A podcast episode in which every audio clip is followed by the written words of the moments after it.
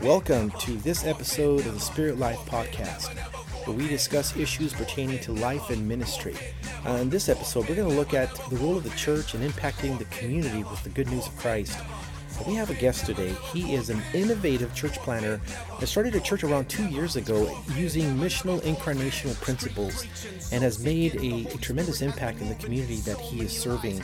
So, whether you are a pastor or somebody that's contemplating starting a church, or just a believer that understands that being Christian is much more than just coming to church and sitting down on Sundays, then this episode is, is definitely for you. So, let's take a listen. Hello and welcome to the Spirit Life Podcast. I am Pastor John, and today's topic is the role of the church in impacting its community.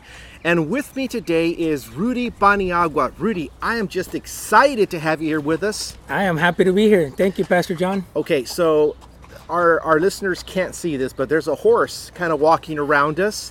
Uh, tell us a little bit about this. Your son's actually on the horse. Yeah, so that's a horse that we uh, um, bought uh, when we became uh, church planters in this community, where um, it is a equestrian community um, with the Mexican uh, ranch community. Very nice. So we are right now in Avocado Heights, right? yes, is... Avocado Heights in La Puente. Okay. Um, brother, I've heard you say that most churches have a building fund. All right, but you guys have what kind of a fund? We had a horse fund when we church planted two years ago. Um, we identified this community and we said, you know, if we're going to be a missional, incarnational church, yeah. we need to be able to engage this community. And so we started a, uh, a horse fund and we were able to uh, buy a horse yeah, that's great. I love it. Talk about contextualization, right? Yes, that's right. That's right. okay, Rudy, you know what? Uh, share a little bit about yourself. Let, us yeah. let's let the audience get to know who you are. So, I was born in Guatemala and I immigrated to this country uh, when I was 10 years old. Um, and then I uh, went to high school, went to school here. I was working as a, uh, a surgical first assistant in, a, in surgery, doing cardiac surgery. I got married to my beautiful wife, Tanya who um, had two kids from a previous marriage, and so we quickly became a uh, blended family, which I don't really like that term. Yeah. And maybe you know in another podcast we can talk about uh, uh, okay. blended family. Yeah. But um, so we became a, a, blended family. The elder, the oldest was 11, and uh, the youngest was six when I came into their life with two kids, and now we have two of our own, uh, Noah and Abella, and um, I'm happy to be doing what I'm doing today as a, as a pastor and as a planter in this community of Avocado Heights. Wow. Okay, great. Um, so let's see here. I have some questions. Yes. Uh, just regarding what you're doing to impact the community. Yeah. And you're passionate about that. I am. And, and I should just go ahead and say this that uh, you have been the director of church planting for the Southern Pacific District of the Assemblies of God, correct? Correct. And you just got a, um, brand new call. Yes. To go to uh, SoCal Network and do it over there. Just share a little bit about that. What is that about? Yeah. So um, with the Southern Pacific District of Assemblies of God, which is the Hispanic district in Southern California, um, for the last two years, I was equipping and training uh, planters to plant missional incarnational churches. And so uh, we took them through a six-month training. Um, where they would learn to study and learn about their community, just like I did when we planted the church. And so we uh, able we were able to equip and train seven planters wow. with SPD. And now we're in a transition to our new assignment over a SoCal network, which is the English um, district or network of Assemblies of God in Southern California, uh, where we're going to be doing the same thing. Okay, Rudy, explain to us the term missional incarnational. Yeah, so it comes from Jesus Christ being a missional um, incarnational, where he left uh, heaven um, to come into this world to lead us and to show us and demonstrate um, how we were supposed to live as Christians. Okay, great. Okay, so I have a few questions for you. Okay. Okay, here's the first question. Um, why are you so passionate Uh, about churches reaching and impacting their community? Yeah, you know, I my, my passion comes from empowering the Hispanic community to live out their purpose and their calling and really taking the church out of the four walls and really becoming a, a, a church that is embodied by the people and where we where we live and taking the gospel in everything that we do in our lives. Okay, and where did this passion come from? Um, I went to LABI uh, Bible College and really started there learning more of the Pentecostal Hispanic Yeah. tradition and really um, understanding more of um, my uh, the, the Hispanic community and where we've been and where we're going in, in the States. And then I transferred over to, uh, after graduating LABI, I went to Fuller and seminary and really understanding and grasping um, the lack of our Hispanic theology in our textbooks and really uh, the, the books embracing our culture as a Hispanic community. Okay, great. Uh, is there a book, by the way, uh, in the future? Uh, you know, I uh, definitely in, in the missional church and in, Yeah. in, in the Hispanic context and culture. Yeah. Okay, great. Okay, so Be the Church is a church that you planted here Yes. in Avocado Heights. It's a missional church. Yes. So tell us a little bit about the vision that Be the Church has um, for reaching the community. Yeah, so one of the, uh, like I said, three areas that we identified in this um, Be the Church um, community in Avocado Heights. Pastor John, there has been many churches of AG in our district that have been planted in this community but have closed. And so I came in knowing and asking God, why another church and why leave Orange County and, and leave everything behind to plant another church? We're one of 10 churches here. And um, second AG church that is in, in Avocado Heights in this community. And so my focus was, Lord, why me? Why another church? And why do I need to be here?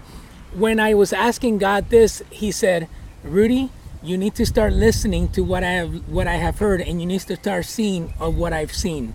And so those three areas that he showed me was the strip clubs, the low income families, and the equestrian community, the ranch community. And so my vision came to engage those three areas. I needed to become and go and be the light and the hands and feet of Jesus in those three areas that God had demonstrated to me. Wow. So, what has been the strategy to uh, implementing those goals? So with the equestrian, it was the horse. We needed to get a horse that was going to lead us to engage that community. Um, second was the low income. There was an Evergreen Baptist church that had been doing uh, this food bank for the last two years, but no Hispanic church that was um, teaming up or partnering with them. And so I came alongside of them and I started being, they created this bridge and this partnership with them and they provided us with resources, uh, uh, families, uh, relationships that allow us to reach the, and engage that in low-income community.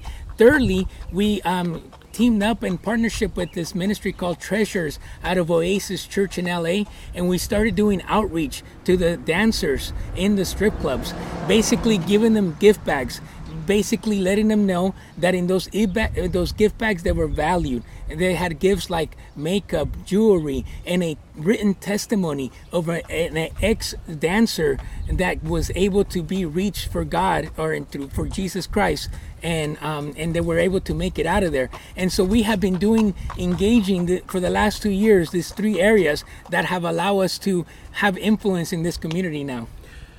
So, what has been uh, the result? Tell me a little bit about the strip clubs, clubs first, and Yeah. then some of the inroads you've made into the uh, equestrian community. Yeah. So with the strip clubs, we started getting to know the bouncers of those strip clubs. Yeah. Because the man, they're the they're the gatekeepers. They they won't let you in. Um, you know the, the the the women there. That's a business for them. So um, we were able to build build a relationship with with, with them, and we were able to.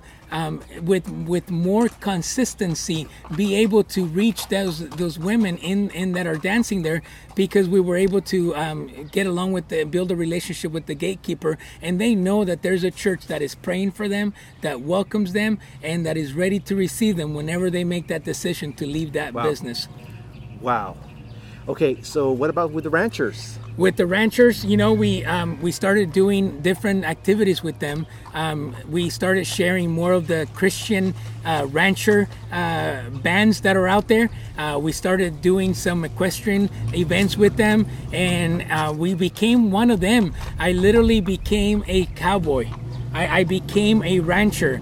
where I uh, boots, hats. Uh, I, I I even have a truck now that I'm able to use to haul horses for them, where I'm able to pick up food for them for their horses, and just become one of them, and that allow me to have that respect and influence to speak into their lives. Okay, uh, that, that, that's pretty amazing. And, you look like a cowboy. That's first thing I noticed, right, when I got out of the car. Yeah. Uh, your boots, the whole get up, right? Your belt. You look great, by the way. Yeah, It's you know, it- it- it's that incarnational pastorship. It's Yeah. it's becoming like Yeah. them, not losing my foundation of faith. Um, you know, Pastor John, one of the things that has that has uh, allowed me to have influence is um, they drink around me, they they smoke around me, they talk, you know, uh, th- th- their culture, but. By being there, it has allowed me to be the light, and Sure. to at times they say, "Oh, forgive me, Pastor," but but at least they acknowledge that there's a religious figure there among Right. amongst them Yeah. that are able to guide them and and, and counsel them uh, in their time of need. Wow. And so, uh, have any of them visited church? They've they've come to church. They come to our park uh, services that we have uh, once every two weeks. We have a park service where they come and they bring their families. Yeah. Um, we are dealing with a community that is very Catholic and that is very Mexican. Uh, you know. Um, uh, macho mindset, and so a lot of them won't come to the church, but they come to me for counseling. They come to me Yeah. for guidance. They've Right. come to me outside of the four walls because of a lot of uh, their their tradition within the Catholic Church, where they have been disowned by family members because they've stepped into a Christian church. Wow.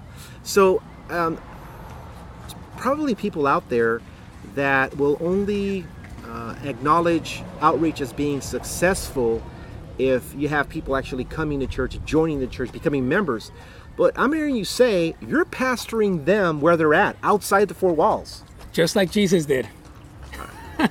That's amazing. And and that's and that's really what the church is today. You know what I found out here Yeah. when we planted Pastor John was that we thought we were going to be reaching the unchurched. Yeah. But here's a term that I've been kind of dealing with and wrestling with and kind of uh, asking God to guide me with. De church people. You call them D church, not De unchurched. church, D-church. not unchurched, because a lot of them here in this community have been a part of a Christian church. Wow. But they have been hurt, they have been betrayed, and they have seen and tasted a, a, a church that is not really a biblical foundation church. So I've been having to answer questions and walk next to them of showing them why we're different and why they need to come back to the church. And and that has taken me longer to work with because they're not on church where they haven't been able or around Christians but these people in this community have actually been hurt by the church. And that's what we've called the church. That's a, a new term for me.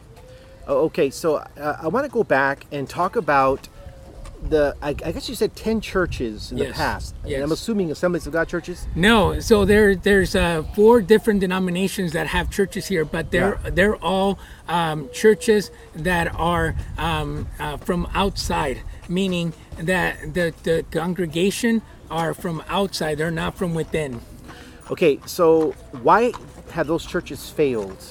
And what's different about Be the Church? You've been around two years, and you're making inroads into, the community. Share that with us. Yeah, so they are transitional churches. There are commuting churches, meaning the building is here, but the pastor doesn't live here, and the community, the congregants of that church, doesn't live here as well. They come from San Gabriel Valley. They even come from LA. We are the only church that the pastor lives in that community, and we are the only church that is the church of that community. Meaning, we eat where they eat, we walk like they walk, we talk like they talk, and we live in their life. So we're able to relate to their pain and suffering and and sacrifices that they're making within their families because we understand it because we are one of them. Wow. Okay, um, let's go to the next question. Yeah. You bri- we briefly touched on you being uh, the church planting director, Southern Pacific District, and now, uh, uh, and now with Southern California Network. So, what is your vision? What is your your plan for the churches uh, over there?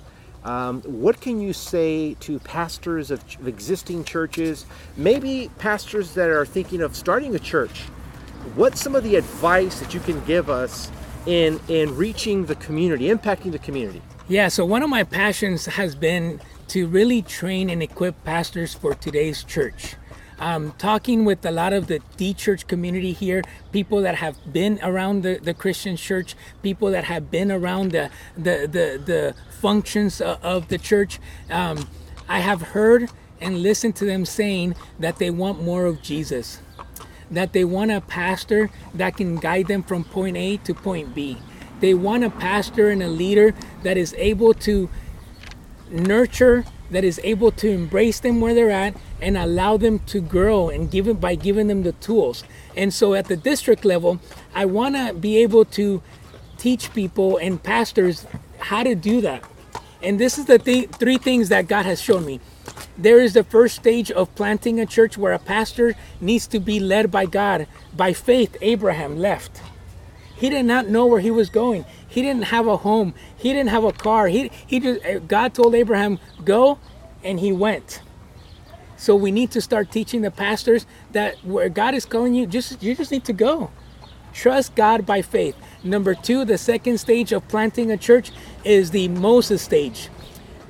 Moses, when he was called by God in Exodus, he said, Moses, I need you to be a liberator.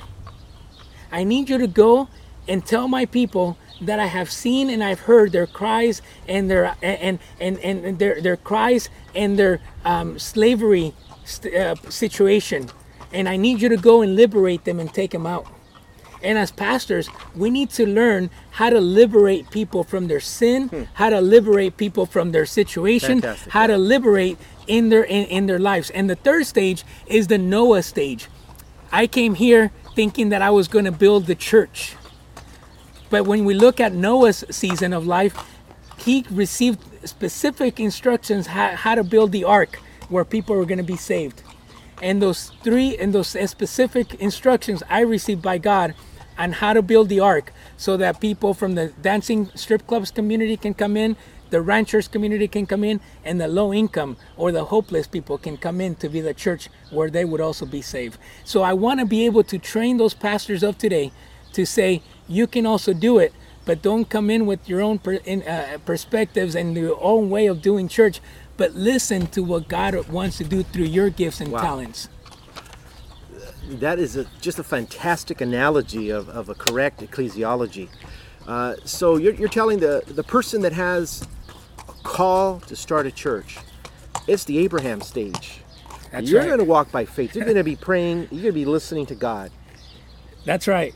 Pastor John, we uh, in Orange County, we had a salary uh, income with uh, combined with my wife of $170,000 a year. Wow. And in order to go through this process of planting the church, we had to be on welfare and food stamps with my family, living in one room.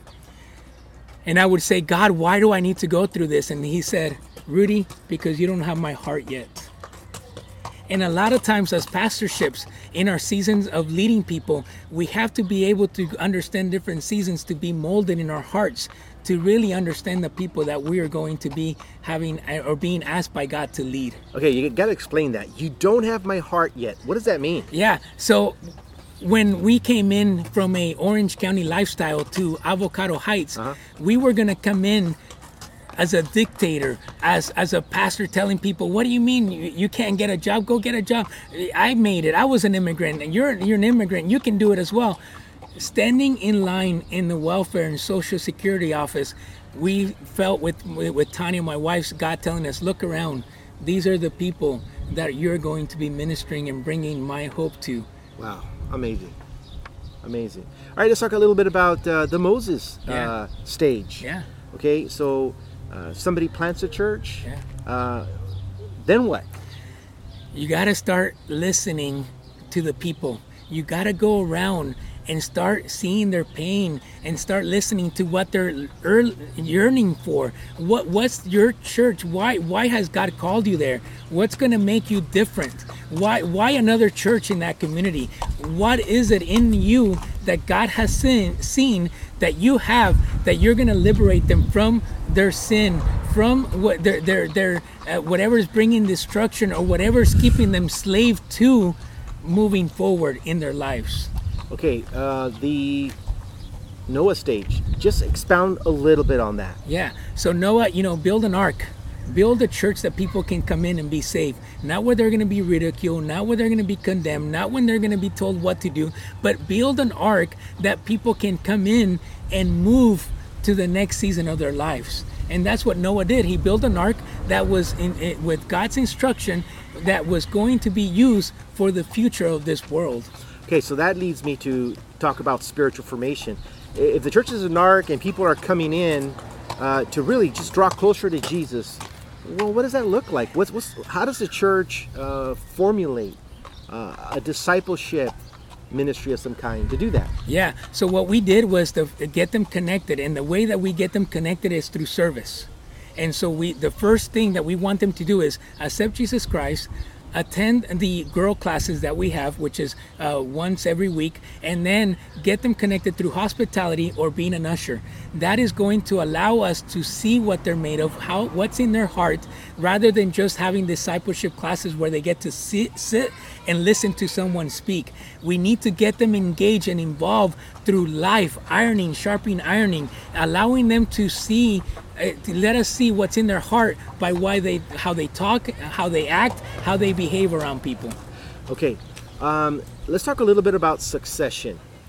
You, you have this call to go to southern california network and be the director of basically the, the of church planting. Yeah. And you're leaving your church. Brother two years ago you planted it right? Yeah so I know the couple, by the way. Yeah. I know the couple that is going to uh, enter uh, the role of pastors. Yeah. And they're fantastic. they are But here's a question: a succession. Yeah. Uh, what did you do to prepare them? Are they ready? Will Yeah. will will the same DNA still be found in them? yes same dna same vision different characteristic of course because we're all made different but here's the thing pastor john in our church we always preached that all the leaders in three years they would need to go and be sent out Huh. So that was from the from the get go, from the beginning of Be the Church. We had said three years and go, uh, either to plant a church, either to open up a restaurant, either to do whatever God has called them to do and gifted them. They were going to go do.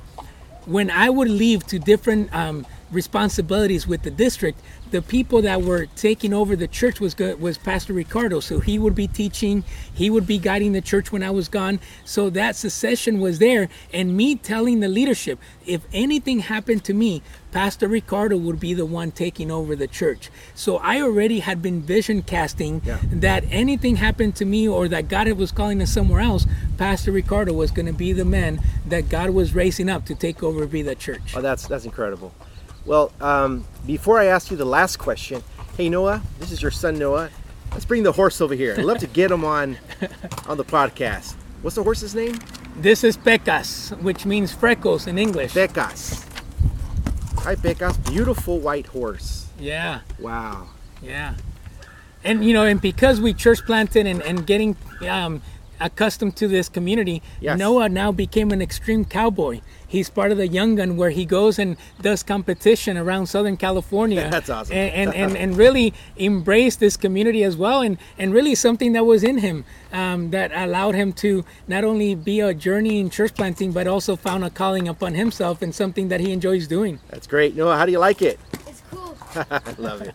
Okay, brother. Uh, you know what? One last thing. We, Yeah. we have to talk, um, expand a little bit about just uh, your service to the needy in the community. Yeah. You mentioned a food bank, and Yeah. hey, tell us about that. Yeah, so finding out that low income, we do a food bank with Evergreen Baptist Church that has been really a kingdom mindset church. Yeah. When where you have a Baptist and a Pentecostal Assemblies of God church working together to serve our community. And so we do a food bank twice a month where we go and, and we and we give them a a, a um, grocery list um, that um, vegetables, fruit, bread, uh, meat product that they get twice a month. And so that has been able to allow us to not only preach the gospel through scriptures, but allowing us to be the hands and feet of Jesus and Yeah. meeting them where where they're at, and allowing us to come in to their heart through a need that they have. Man, wonderful. This is great. And by the way, Uh, thank you for my cap. Oh yeah. You know, uh, Happy Father's Day. thank you. The Fuller Theological Seminary cap, and I've always wanted one, and I never seem to get it, and you gave it to me today. Yeah. It's so cool. No, no. Uh, thank you for uh, being a part. You have been a blessing to the church. Uh, um, by by just walking this journey with us and, and investing in, in the community and, and investing in the church as well. So thank you, thank you, Pastor John, for allowing us to be a part of what you're doing as well. This is great. Uh, brother, thank you so much for your time. Yeah. And I got to take a picture of your son on the horse. It's great, by the way. and, and before we go, can I just have some? I have some closing thoughts here. Yeah, go ahead. I I want to encourage every senior pastor to start a culture of multiplication to reach today's culture through church planting. Church planting reaches unchurched and the church. Church planting is a biblical model, and we also need church planting to raise pastors to lead their generation in their culture for today. And always remember this there's never a good time to plant a church, but you have to do it anyway. Wow. Thanks for listening to this episode of our podcast. I trust it was a blessing to your life. I'd love to hear from you, so please send me an email to pjslcc at gmail.com. Once again, that's pjslcc at gmail.com. And make sure to check out our website at spiritlifecc.org.